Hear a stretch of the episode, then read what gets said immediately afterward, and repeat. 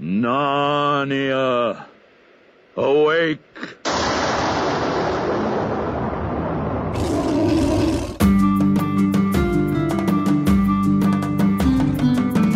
Welcome to Talking Beasts from NarniaWeb.com, where we explore the world of C.S. Lewis and keep a watchful eye on the latest Narnia movie news. This is Talking Beasts. Welcome back to the podcast, everyone. This is Glumpuddle. And I'm Movie Aristotle. And this is a uh, long time coming episode. In a lot of ways, today we're talking about the BBC radio adaptations of the Chronicles of Narnia.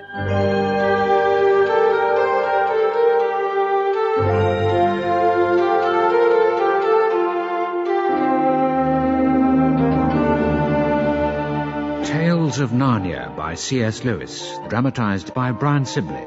The storyteller is Maurice Denham.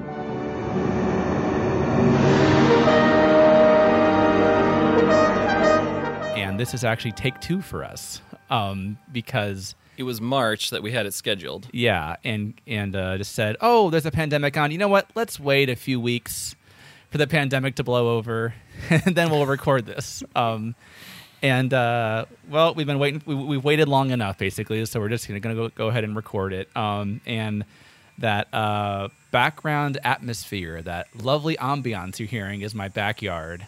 Um, so we're taking all the necessary precautions. Uh, we're outside. We're several feet apart, um, and, uh, and maybe it's appropriate. We're talking about radio dramas today, so we're getting a little atmosphere for free. Um, None of these sound effects were added in post. It's all real, Un- unless you hear something like a dragon or like a thunderclap or something like that. Maybe, maybe not. The way this year has gone, that might be real as well, actually. But uh, yeah, so we've been uh, waiting for a while to do this one, and it's also been a long requested episode for many years. Occasionally, someone will say you should do a podcast about the BBC radio dramas, but one of the, I guess the main reason we haven't done one is I never heard them all the way through before until very, very recently. Allow me to introduce myself. My name is Tumnus. I'm very pleased to meet you, Mr. Tumnus. And may I ask, O Lucy, daughter of Eve, how you have come into Narnia? Narnia? What's that? This is the land of Narnia, where we are now. All that lies between the lamp post and the great castle of Cair Paravel on the eastern sea. And you? You have come from the wild woods of the west? I I got in through the wardrobe, in the spare room. It's taken me many years to get through these. Uh, I think it was about 15 years ago I first decided to try listening to these. and just couldn't get into them, got distracted. There was movie news, it really isn't that hard to listen to them, but I totally understand what you mean because I first I first listened to Prince Caspian, I think 2009, 2010. It was a cassette tape. BBC Prince Caspian. BBC Prince mm-hmm. Caspian. Mm-hmm. It was a cassette tape from the library. And I listened to it and then largely didn't think about it for years. Mm-hmm. I looked up yesterday, I downloaded the complete set of the Chronicles on Christmas Eve 2015. Mm. And I did not finish listening to them until last night. And the only reason really? that I finished was because I knew that we were recording this today. I otherwise, actually beat you then. Okay. Otherwise, I might not have finished listening to them last. It's actually night. finished before you because I finished two days ago. so, there you go. Yeah, but yeah, that, uh, having the uh, I needed this episode recording as motivation as well. Um, maybe that gives away some of my overall thoughts a little bit. Um, but yeah, I can't tell you how many times I've had this conversation with Narnia Webbers where I'll say. Hey, have you heard the BBC radio dramas? And they'll say, Oh, you mean the, the BBC movies, the BBC miniseries, the TV series? I'll say, No, no, no, no, no the BBC radio dramas, and they'll go, "Oh, you must mean the focus on the family radio dramas, right? Where Douglas Gresham does the intro, David Suchet is Aslan." And I'll say, "No, the BBC radio dramas," and they'll mm-hmm. look at you like they don't quite believe me or something. Like, "Are you sure?" Look, Polly, the ground is it's bubbling like water in a pot. Good gracious me! Everywhere swelling up into humps.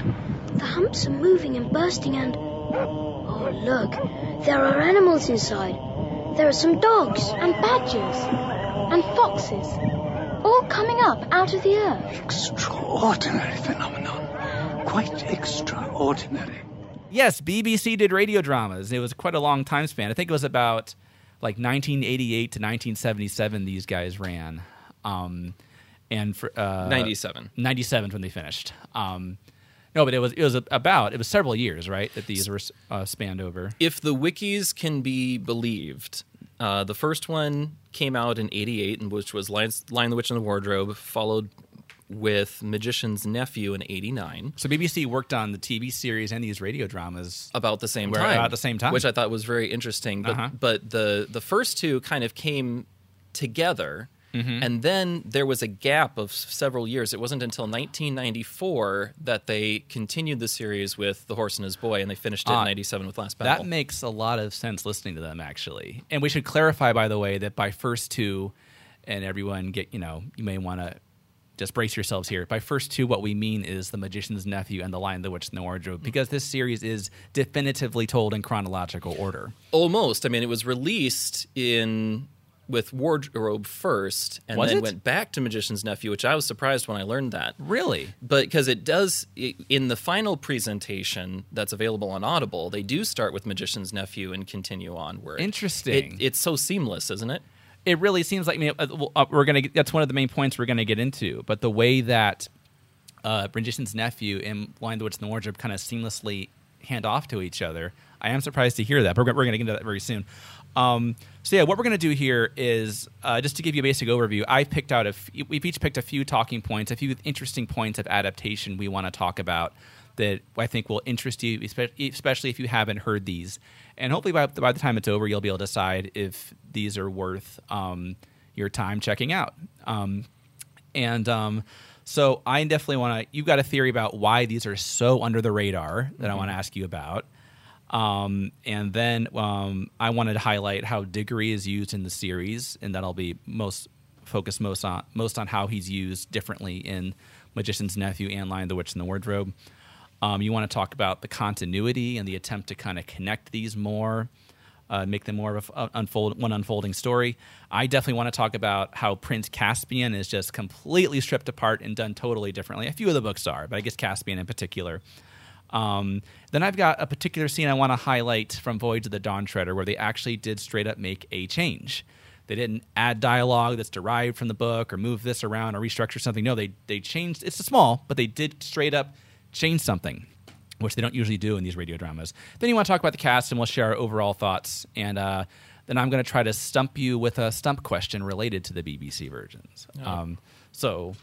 Yeah, so get, Okay. get Queen Susan's horn ready. You look pretty pretty nervous. Um, but uh, okay. Um, so you have a theory about maybe it's people are listening to this and this is the first time. I, I, I bet you we have a lot of listeners now who did not know these existed until this episode started, and maybe they're even now in the back of their minds thinking, "Are are are they sure they're not talking about the focus on the family ones? Um, why are these so under the radar?" Movie Aristotle. You know, I I have a theory about that, and and the actually I have two reasons why I think this flies under the radar. And the first one is the focus on the family radio dramas. Mhm. So the BBC finished theirs in '97, and Focus on the Family started in 1999 with their. I believe they started with Wardrobe, and they continued on See, I into thought maybe, I thought Focus started with Magician's Nephew as Uh, well. I didn't look that one up, so I'll I'll uh, we'll we'll table that for now. But uh, regardless, there's only a two year gap from when BBC Four ended and Yeah.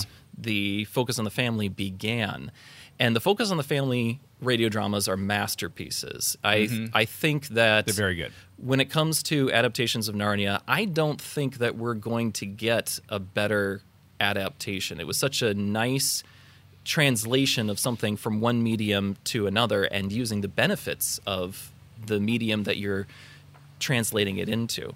So, Mm-hmm. because of that, I think Focus on the Family just eclipsed it to Yeah. a certain degree. I think that's maybe the biggest reason why it's it's not as notable as you'd think. Definitely, yeah. I mean, the focus the focus versions are just uh, so beloved. Um, I would contrast them by by comparing them. I'd say that the, focus versions are really trying to stick to the script, to stick to the book as closely as they can, and occasionally they got to add a little bit of dialogue here. But even when they do, it's like usually kind of derived from Lewis's narration or something like that. They they don't really make any.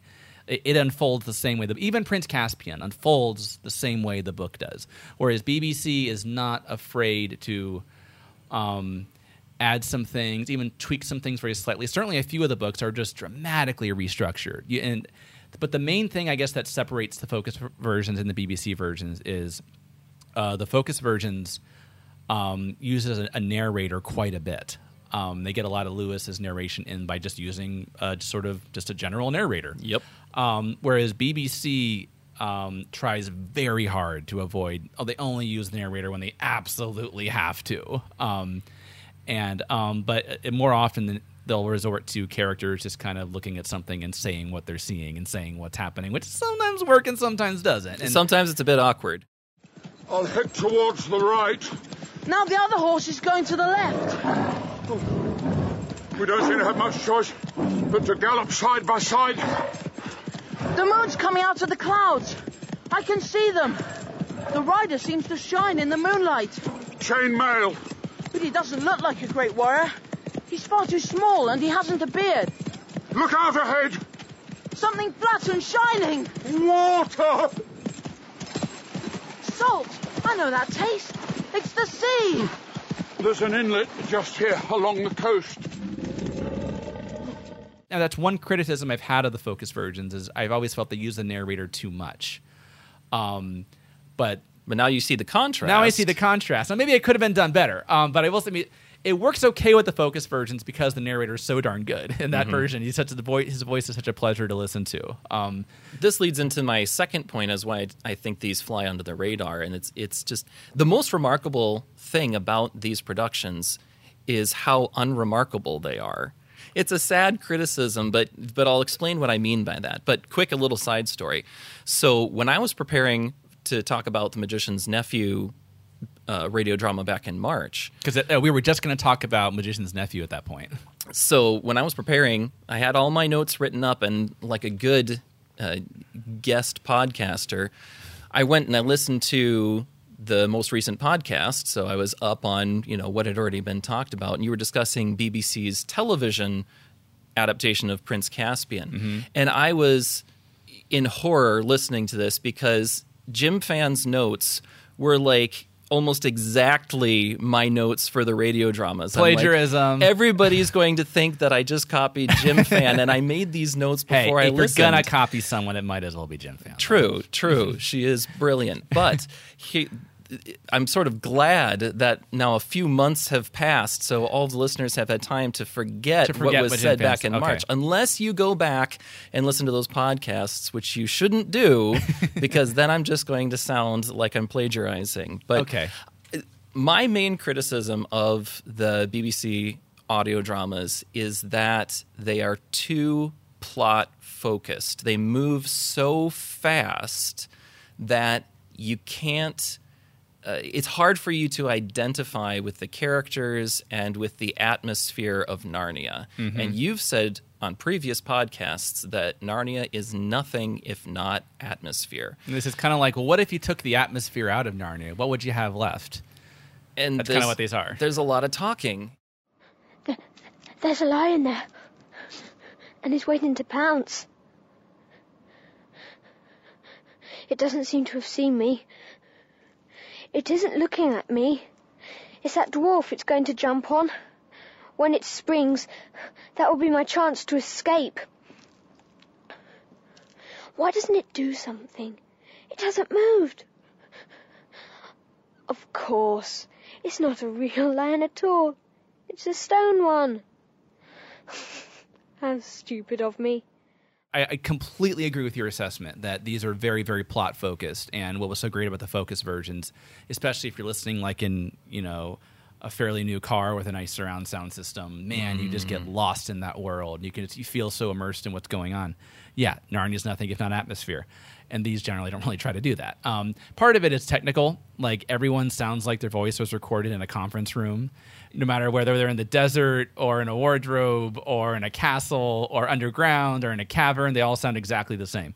Um, But yeah, so it took me a while to adjust to that. But I think by the time they got to Prince Caspian, I just accepted, okay, that's what they're doing. They're doing the plot thing. And I just sort of went with it.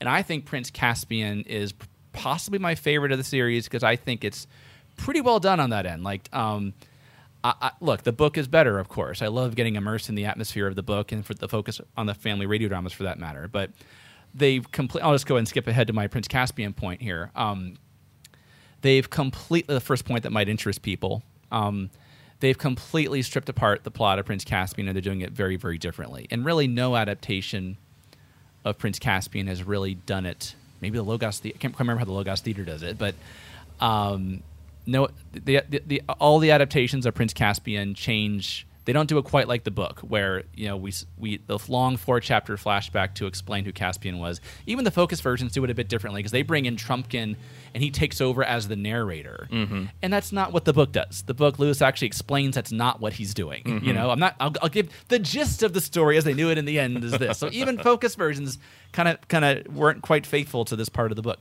But so basically, Prince Caspian opens with a scene where D- Diggory, Professor Diggory, reveals himself to uh, the kids. What do you mean, Professor? What I mean, Susan, is. Well, I wasn't surprised when you told me that you'd got through that wardrobe into Narnia because I've been there too. What? You, Professor? Yes. You needn't look quite so startled, Edmund. Although it was many years ago now when I was. Well, about your age. Were you king of Narnia, as we were kings and queens when we were there? No, no. But I was there when Aslan crowned the first king of Narnia. I should have known that there was something magical about that wardrobe. because because they're leaving his house and they're about to go to go to the train station or whatever. Um, and basically, um, they are just like the BBC TV series where they were constantly intercutting between Caspian's backstory of him leaving the castle, discovering the old Narnians, yada yada, intercutting, with, and occasionally they would cut back to. Um, the Pevensies on the platform, and they're saying, "Oh, someone's talking about me" or whatever. This is a similar thing, but a more developed version of it. Because instead, they're cutting back to you know, Lucy, oh, let, we have to pack the sandwiches. We're going to be late for the train. And, you know, they'll, they'll, they'll cut back to, you know, and we kind of realize, and there's a bit where Lucy says, it, it's, it's maybe it's kind of obnoxious, not the most subtle thing, but I think it's effective. Where she says, "Oh, I wonder if we'll ever get back to Narnia, and I wonder what's going on in Narnia." So that's a, a clue to the audience. Oh, these obviously they're going to get back to Narnia, and these two story threads have to come together at some point. and Um, and they do that quite a bit uh, in the Silver Chair as well, Uh-huh. where uh, Lucy and Edmund and Eustace are all together and they're talking about, oh, you know, I wonder what happened to Caspian. start- yeah, this is how it this starts, Is how, this is how Silver Chair starts. Well, I don't feel as if I'm the same person anymore. well, I'm not surprised.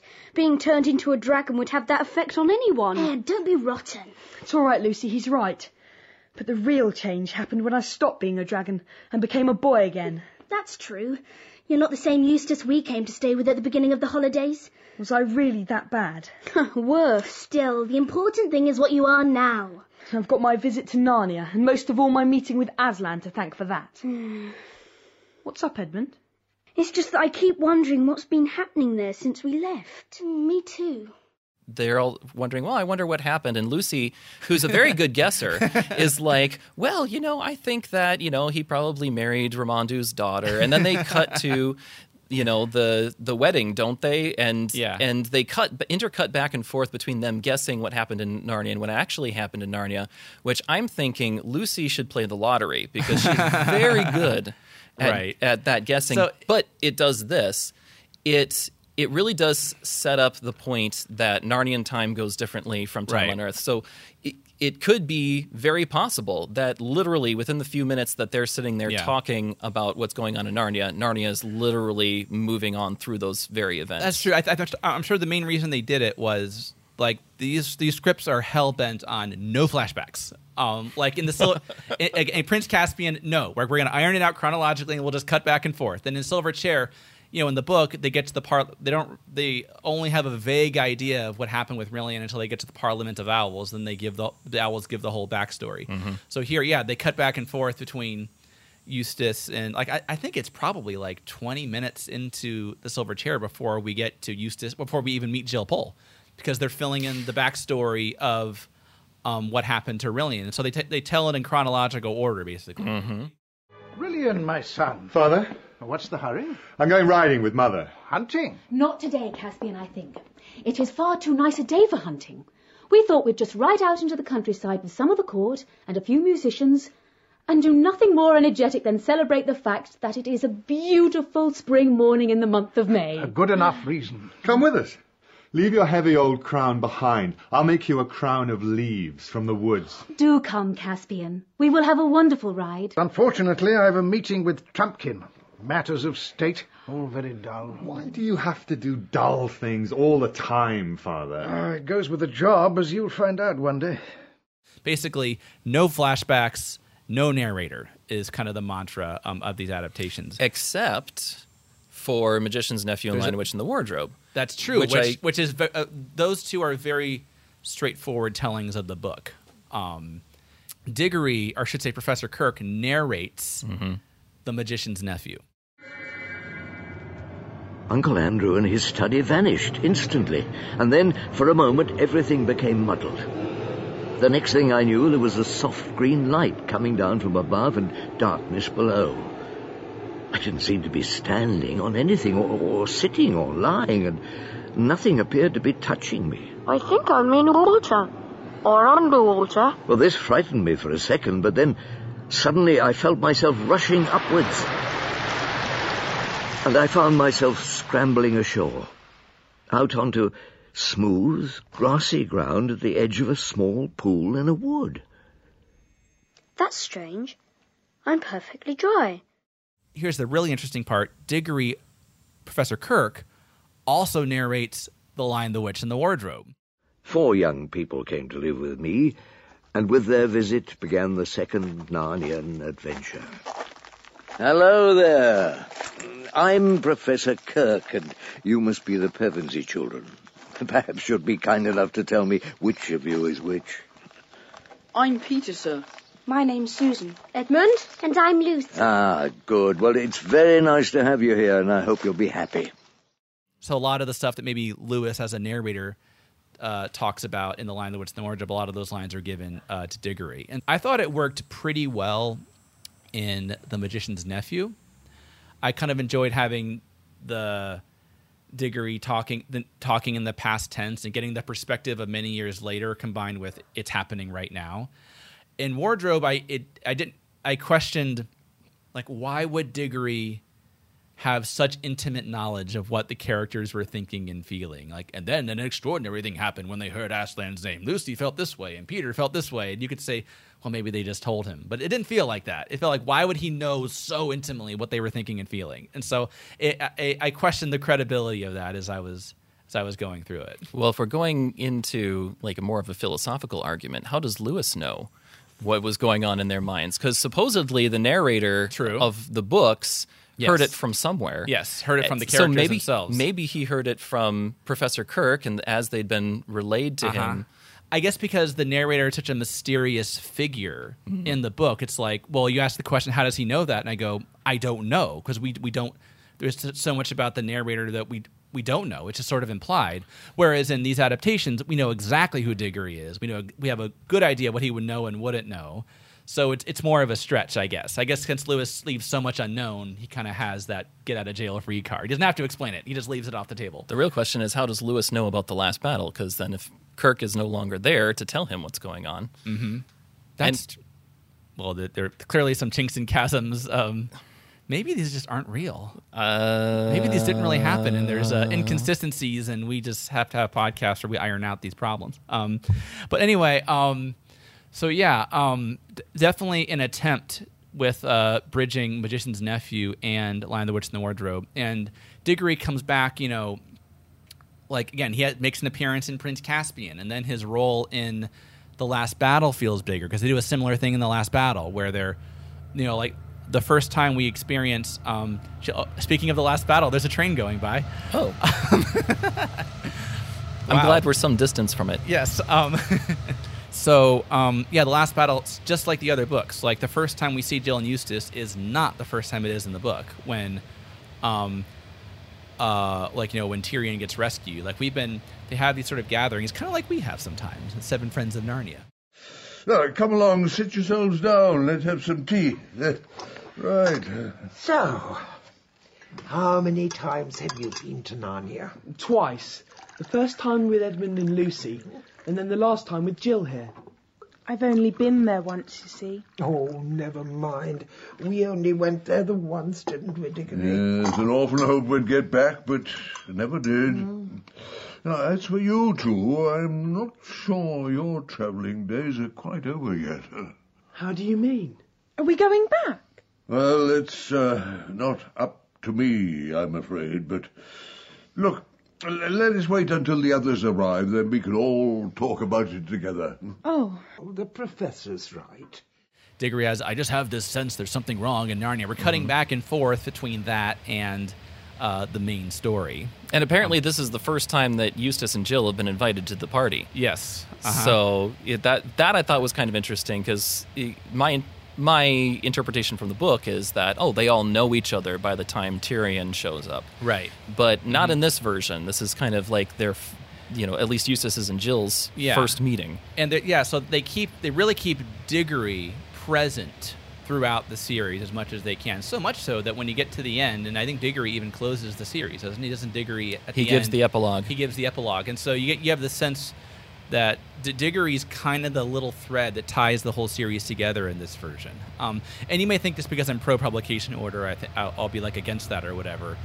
And I'm I'm not against that because. Um, like the problem with chronological order in the books is that they just changed the number on the spine and called it a day. Mhm. But that's not what they did here. Here they're they're retelling the story in chronological order, and Mhm. that's fine. That they make the appropriate tweaks in order to do that. I believe that if Lewis had lived long enough, he probably would have done the same thing with the text uh, and made it made it uh, work in chronological order. Uh, but without obviously Lewis is the only person qualified to actually change the text. So since he didn't do that, you should just leave it as he left it. But um, anyway, so yeah, there's a very conscious effort to uh, make these series fe- as much as they can feel like in a single unfolding story. Um, and Diggory's kind of the connective tissue there. He is, and th- that's the way that it starts with Magician's Nephew and Lion Witch in the Wardrobe, and and uh, and then of course there's the jump for uh, uh, the horse and his boy, which is actually the narration starts out but from Bree, Uh-huh. and then uh, Well, they uh, jump into Bree that just, tale. Bree just bookends it, doesn't it? He's just at the, the beginning and the end. I don't think he ever and comes Hwin in. too. Hwin, uh, Hwin comes in at the end as well. at the very end. And so I kind of understand that because that's during the golden age of Narnia, and and just like the book, they say here's you know a tale that happens in the golden age of Narnia. I wonder if we'll always go on quarrelling like this. What? Do you mean even when we're grown up? Yes. Do you think we will? And of course they did. And years later, when they were grown up, they were so used to quarrelling and making it up again that they got married so as to go on doing it more conveniently. And Hwin and I both got married. but not to one another. Oh, no, no, no. And we live contentedly in Narnia. So there's your connective tissue there. Uh-huh. Then you have Prince Caspian, which we already discussed. With Diggory, Diggory. is- there at the beginning, he reveals himself to the kids. And so there's kind of a, a recap of of both uh, Magician's Nephew and Lion Witch in the Wardrobe, isn't there? Just like a tiny little recap somewhat there. where he kind of says, you know, like, oh, well, he doesn't go into a lot of detail, but there is an, an implicit recap, I guess, or you're, you're reminded of it at least. Yeah. And then in Voyage of the Dawn Treader, there's uh, a little bit of a recap of Prince Caspian, and in Uh-huh. Silver Chair, there's a little bit of recap Oh, I see what- I see what you're saying. Okay. Of, of Voyage of the Dawn Treader, and then Last of- time on the Chronicles of Narnia. Exactly, and that's or, kind of or it Tales of. Narnia, whichever it is. It- that's that's how it feels. Is that you know this radio audience may not have heard the previous entry in a, a while, Uh-huh. so they're making conscious efforts to remind the audience of what happened previously, and then of course that culminates in the last battle when. You know the friends of Narnia are are gathering together and, and telling bits, and then of course they make it take advantage of when Jewel tells Jill about the uh, the history of Narnia as Right. well Mhm. to kind of remind people. So as much as they can, they do an o- okay job at making it feel like one unfolding story, I guess. Um, but um, not in a Michael Apted way, where it's like, let's introduce a green mist so we can set up the Lady of the Green Kirtle. Not in that kind of way. Although- Um, but they take what's there and they, you know, emphasize certain things. they do put in some scenes which I kind of like, and I they're in there for more of like a purpose of exposition. But in the Voyage of the Dawn Treader, especially the the first few scenes aboard the Dawn Treader, where they're establishing the characters a little bit. I do like that. Um, there's a scene where uh, later on where Reepicheep and, and Lucy are playing chess. Now, where were we? Ah, I've just moved my knight, which I fear threatens your majesty's bishop. Oh, yes. You are a cunning player, Reepicheep. Your majesty. I play always according to the rules. It's just the knight is my favourite piece, and when I bring one of them into play, it's as if the game were a real battle, and my knight were doing what I would do in his place. Reepicheep? What is it? Look, the sky. Over there. Great clouds building up in the west. And at amazing speed. In the book, that was just Lewis tells you that happened. Uh, Reepicheep was a good chess player, except when he wasn't. Um, and they actually make a scene out of that. Yeah. So I like that, and I like. Um, how should I put this so that I don't give a false impression? Um, one of the things that I enjoy about any particular adaptation is what makes it unique. Sure. If every adaptation of The Lion, Witch, and the Wardrobe is exactly the same, then there's no reason to watch or listen to this new adaptation. Mhm. So it's the it's the little fingerprints that make it different, that make it unique, and make Mhm. it interesting. Right. And so even though you can tell some of these scenes were just added on for the sake of exposition or to you know eliminate the narrator, it is kind of interesting thinking, okay, so Lucy's you know back from the Dawn Treader, and you know she's talking with Eustace and Edmund. What would would what would they say? What Mhm. would they talk about? And, and, and kind of like so viewing it as in the context of other Narnia adaptations. For me, as a fan of Narnia, I've I've listened or watched several of them, and so yeah, in almost kind of a I don't want to say fan fictiony kind of way, but in a way of like, well, yeah, what kinds of things, like you're talking about when uh, the seven friends of Narnia have their meeting, and it's a chance to. There's a lot of dialogue there where they're all saying, "Oh man, I wish we could get back to Narnia," and you can kind of feel their sense of the bond they have with each other. I'm probably making it sound more interesting than it actually is, but um, like as a fan of Narnia, I'm like, okay, it's fun to imagine what how what how that might have unfolded. Um, Exactly. but I think the way they go about it is pretty bland. Mhm. It tends to be a lot of I just can't get over how there's different times in Uh-huh. Narnia Yep. and recap that for us. And like guys, even the first time I read the book, like I got through that by like the beginning of Prince Caspian. Like, okay, got it. Different times. um, but anyway, um, so yeah, there's if you haven't heard, if, you haven't heard these before and you're a huge fan of Narnia, there's some things that are fun to imagine what well what, Lewis doesn't give us all that detail what might it have been like even though I think the execution is often a little bit bland or really bland actually or just plain wrong. But wrong know. how's that Well, yeah, again, I go back to the last battle, and I'm just I'm not sure that I agree with that interpretation of Eustace and Jill just kind of be you know meeting Professor Kirk and Polly for the first time. Um, I think um, I mean like the line like how far has it been between Silver Silver Chair and Last Battle is a bit blurry. I think um, for one thing, um, and also I think they're using Eustace. They're probably using Eustace and Jill as kind of the audience surrogates for like because this Exactly. was their first time meeting, they can ask questions Mhm. that we need to know. Um, but um, And then Professor, Professor Kirk can give the entire Narnia timeline while he's standing there. And oh well, I think this probably happened in about a thousand. y- right You know. so yeah it's it's things that are f- i ha- i had as a fan of narnia that's heard other adaptations i enjoyed that even though the execution was blah. i enjoyed the idea of it at least But the rest of the production was just so fast. I started listening one day at Ramandu's Island, and I literally had to look at my device to see if I had it playing at 1.5 speed.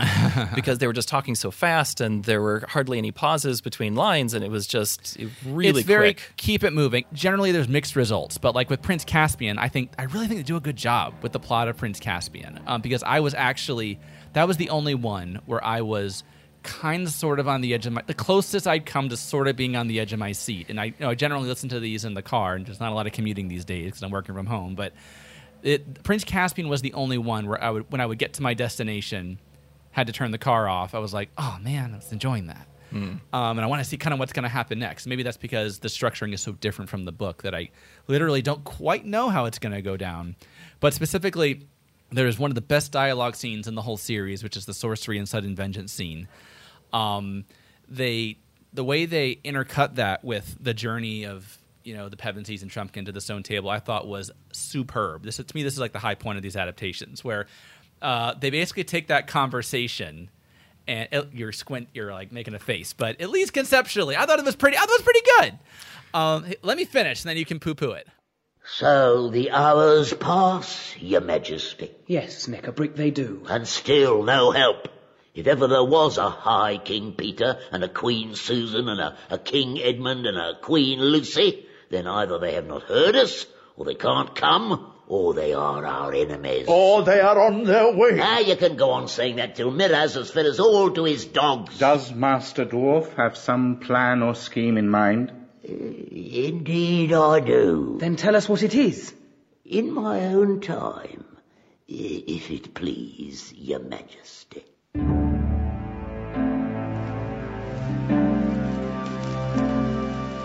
Suppose we are going the right way. At least the woods are thinning out, but I don't see how we can go wrong. Then where's the River Rush got to? I certainly thought we'd have reached it by now. Uh, still, there's nothing to do but keep on. Oh, watch out, everyone! So they take that conversation and they kind of made it seem like it unfolded in bits over a few days, and I thought that created some nice dramatic tension, where it was, are they going to get there in time? Are the old Narnians going to give up? They do the same thing in the BBC TV series, but it only lasts for like you know. 90 seconds, where here they stretch it out over probably a good 15 minutes. They're doing that intercutting. It does create more drama, but if you stop and think about it for a moment, you know, they blow the horn and then the next day they're like, oh, well, that didn't work. Well, Trumpkin hasn't had a chance to even get to them yet. So it makes a lot more sense for that conversation to happen when it does in the book. Other than dragging it out amongst multiple scenes and then, you know, having have you know, people saying, Well, Nickabrick, what's your plan? Well, you know, I'll just wait and, you know, in my own time, I'll let you know what's going on. It's like, why did you even bring it up then, Nickabrick? It, I, those are valid points. I think maybe it doesn't make complete sense, but it, I'll take things that don't make sense but entertain me and draw me in. Um, I'm, I'm fine with that. Um, that those are valid points, though. I hadn't quite considered those. Like, like you said, they these are incredibly plot centered. Let's just get through the story as quick as we can. Basically, let's They- keep the tension on. Let's keep the pressure on. Prince Caspian, I thought, was the only one where that kind of worked kind of well. They cut out, you know, the first bit of the scene in wardrobe where they're with the professor. They kind of jump straight to the, you know, the liar, lunatic, or you know, truth Yep. uh, uh, Uh-huh. bit. They cut out the sea serpent from That's true. Voyage of the Dawn Treader. Uh-huh. So it's very, you know, let's get to the gist of the scene and then let's move on for most of the production. But um, generally, um, yeah, these ones are uh, l- less afraid than focus on the family to make some changes to turn it into a radio drama. Um, Mhm. there's one instance that I wanted to bring up just because it's um, it's maybe the the biggest example of that. Even though it's a little bit a little bitty scene, but it's this where they actually straight up made a change, and that's where. Uh, in the book, Eustace becomes a dragon. He tries to write his story, and he's not able to do it because his dragon fingers aren't used to writing. Mhm. Um, so and there's the comical bit where Lewis kind of t- tells you what it said after the, the sea washed it away. Um, but in the BBC radio drama, he actually is successful at writing out his story. Y- you're not. You're. You're not Eustace by any chance. It is Eustace. Oh dear, oh dear. Eustace, what happened? Oh, he's trying to write on the sand with his claw. I went to sleep. I went to sleep, yes. Ragos, Agron's, Drangon's cave. You went into the dragon's cave. Cause dead and ailing so hard. Because the dragon was dead. That would be the one we saw. And yes, it was raining very hard, which is why, if Master Scrub were in the cave, we didn't see him. He's still writing, but it's difficult to make out what with the tide coming in and the way he keeps accidentally swishing bits out with his tail. Woke up and couldn't get off my arm. Uh, he means the bracelets. Well done, Eustace. I don't know how we're going to get you out of this mess. And the reason is because when he becomes a dragon, you're listening, and it's just not quite clear what's happening um, without that narration to support what's going on, like Lewis has in the book. It's just kind of cle unclear to me what's happening. So, but they kind of solve that by retroact retrospectively kind of having Eustace write the story and having Lucy read it. So that is a straight up change. In the book, he's not able to write, and the in this radio drama, he is. Um, and so, even though it's a little example, I just wanted to point that out that this series, unlike the focus versions, is not above just straight up making changes. So, what did you think of the cast? Um, to me, it felt like is this a VeggieTales thing where like three people play all of the voices? Um, I really had. First off, as far as performance, most of them I thought were phoning it in. Um, oh yeah, or maybe doing it via Zoom. Really? Um, no. I uh, yeah wasn't crazy about the cast. I give a positive example. I'll give is Uncle Andrew. I thought was Yes. fantastic. Um, uh, I thought he did such a good job at. it's just hard. I really was listening, going, you know, it's as bad as he is. It's hard to not like someone that is just so passionate about what they're doing. I spent all my time studying magic until I came to have a fair idea of what might be in the box. Although to do so, I had to get to know some strange people and go through some very unpleasant experiences. Agradore elderath fidelos, surmadest et mendil, teregamen videga. That was what turned my hair grey. But at last I actually knew. Knew what? The Atlantean box contained something that had been brought from another world. I thought he was excellent. And I thought that Stephen Thorne did a nice job as Aslan. He, by the way, also voices Aslan in the animated version. Um, Does he really? Yes, he does. But the reason you probably don't know that is because his performance is so different in the animated version. He's, you know, this big, booming Aslan. And in this version, he's much more reserved. But your task will be the harder because of what you have done. What task, sir? The task for which I called you and him out of your own world. You look puzzled, human child. Speak your thought. Could there be some mistake? Nobody called me in Scrub. Oh? It was we who asked to come here. Scrub said we were to call to. to somebody. It was a name I didn't know, and perhaps the somebody would let us in. And we did, and then we found the door open. You would not have called to me unless I had been calling to you.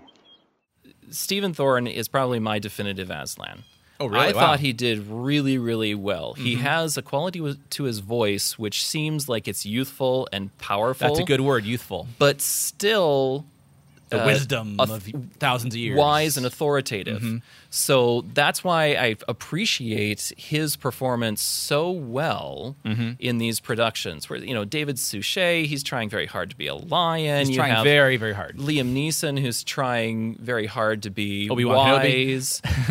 but Stephen Thorne fits that wonderful balance of having someone who's powerful but yet wise. In other words, not safe but good. Not safe but good. That's Uh-huh. a very good way to put it. Uh huh. Yeah, I, I completely agree. I wouldn't say he's my definitive Aslan or anything, but I, I think he did. I think he did a very good job. I, I think it, it. He Aslan is in the story what, in terms of performance at least, yeah, that's what he needs to be. Now, Rosemary Martin as the witch, I think, did a fairly good job. Yeah, she's as pretty good. Even if Aslan is in Narnia, he isn't here to stop me. But the other three? Aslan may not stop long.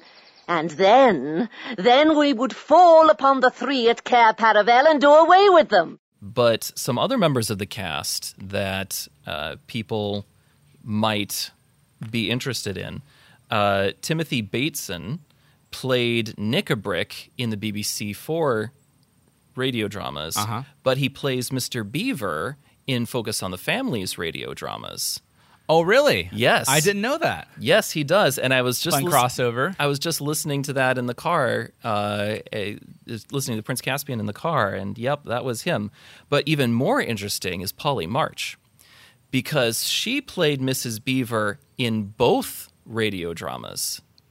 What She did. If you listen in to BBC it. and Focus, she plays in same Mrs. in Beaver. both BBC Four and in radio, you know, Focus on the Family Radio Theater. It's the same actress playing the same part. All she wants is to get all four of you. She's thinking all the time of those four empty thrones at Cair Paravel. Once all four of you were inside her house, her job would be done. And then there's uh, Bernard Cribbins, who uh, played Puddleglum in BBC Four, but he plays the Chief Duffer in Focus on the Family's uh, production. Wow, and does a better job as the Duffer, I think, than Puddleglum. Maybe Pro- I'll just probably. Never, maybe I'll just never be. set. Can I rant about Puddleglum for just a moment here? Sure. Yeah, just. I, I guess I guess I should mention Puddleglum in here at some point. Um, what's the actor's name again? Bernard Cribbins. Yeah, I thought. Um, I've always said with Puddleglum, look, whatever you do, just don't make him Eeyore. And I don't think BBC Radio Puddleglum is Eeyore. I think it's a further step in the wrong direction. He's downright neurotic. Have we got all the things we need, Puddleglum? Until they get too heavy for us to go on carrying them, or we drop them in climbing, or they get washed away Look, in crossing rivers. Can we just rivers. get started? Of course. Not that this will end any other way than badly, but then I did warn everybody. Not that that will be much compensation when we're lost, or worse. He's just a coward, and he's constantly worried and anxious. And what do we do? And um, so, Puddleglum is he should be voicing the worst case scenario constantly, but he's not particularly sad about it. Just well, that's just the way it is. Um, and this actor sounded like I just imagine Puddleglum just constantly looking around, waiting for the sky to fall. Is how I kind of imagine this one. So, um, I mean, I maybe I'll just never be happy with Puddleglum. I mean, I was pretty happy with the focus on the family Puddleglum. I thought he captured it pretty well. Of you know, nah, nah, that's just the way it is kind of quality. But yeah, so Well, see, I'm a fan of Doctor Who, and so I was just enjoying Bernard Cribbins' performance because he plays Donna's grandfather on Doctor Who. So I knew who this actor and was of course Tom Baker listening to is is a Puddleglum at BBC. And so exactly. So it's funny how these all sort of tie together.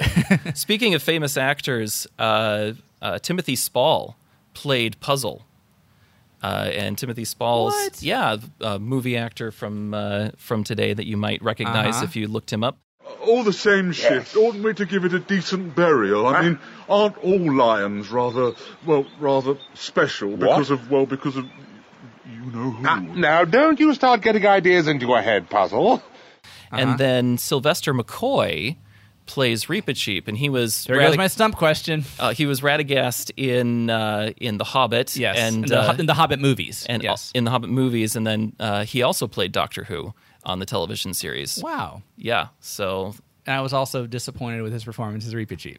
I thought he was. Uh, and I also enjoyed his performance I- as I Reepicheep. thought I he thought was- he was I thought he was great. I great. just didn't get the sense of the character. Doubt not, Reepicheep, to find all you seek. There is the utter east. I do not know what it means, but the spell of it has been on me all my life. I guess I just didn't get the valiance at all. See, I think the writing for Reepicheep is much better in the Focus on the Family versions, but as far as the actual performance, his voice didn't annoy me like the vocal quality in the Focus on the Family Oh, really? version. So that's another reason why I appreciated Okay. that is it, it was just his normal voice only it was pitched just a little bit higher. Yeah, maybe I think the accent annoyed me a little bit too. He was doing kind of an Irish thing, I Eh. think, and for some reason I found that distracting. I don't know. I appreciate someone trying to put a, a take on a famous character, but I just kind of found that distracting. Um, I think we've kind of interwoven our overall thoughts into a lot so. of this, but do you want to kind of give? Uh, so, s- someone listening to this, um, who has you know, obviously they've fan of Narnia, read a bunch of times, probably listened to other adaptations or heard, watched other adaptations as well. Should they uh, make the effort to listen to these as well? What's your recommendation? I think so. I think over the course of five years, you'll finally get it done. You know, five minutes a day or so. Sure, why not? Here's the thing. Here's my overall summation of the BBC Four radio dramas. These radio dramas are what you would listen to if you wanted to speed date Narnia. You just wanted And to get doesn't wanna do that, you you, just wanted to get a sense for what Narnia was without Notes. actually, you know, too much investment, then this is what you would listen So if to. you if you if you suddenly if you realize you have to write an essay about the Chronicles of Narnia or something, and it- Exactly. it's due and it's due in five years, um, and you don't want to read the books, you could just listen to these in the car or something. or you could Uh, just listen to them at two times speed, and it wouldn't matter because it, you, you just wouldn't notice the difference. I think. See, I would say if you listen to them at um, listen or listen to BBC radio dramas at half speed, and then it'll seem about the same as the regular audiobooks. That's one way to do it. Maybe about 0.75.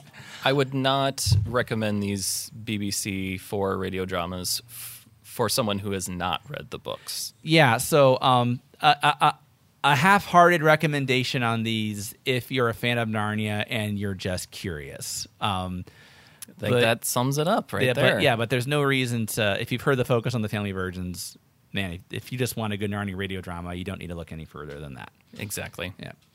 Well, this was going to be the part where I did a stump question. Please do.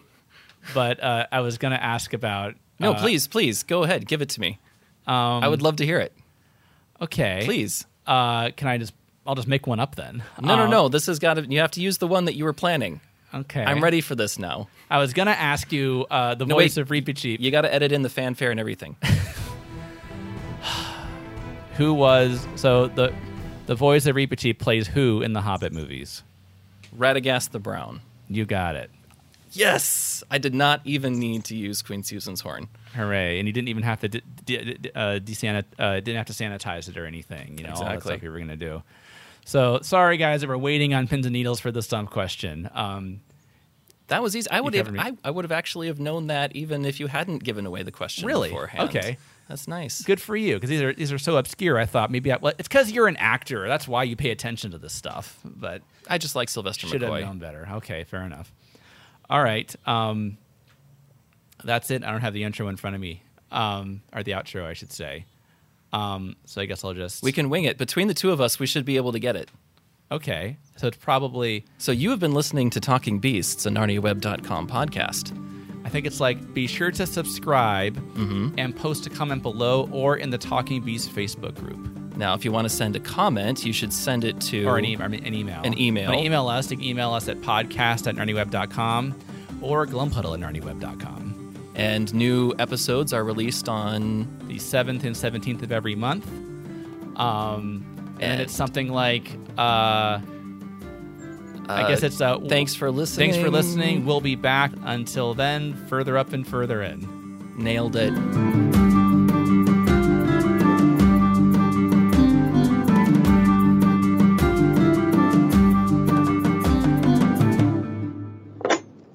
It is done. Good. Follow me. Come further up. Come further in.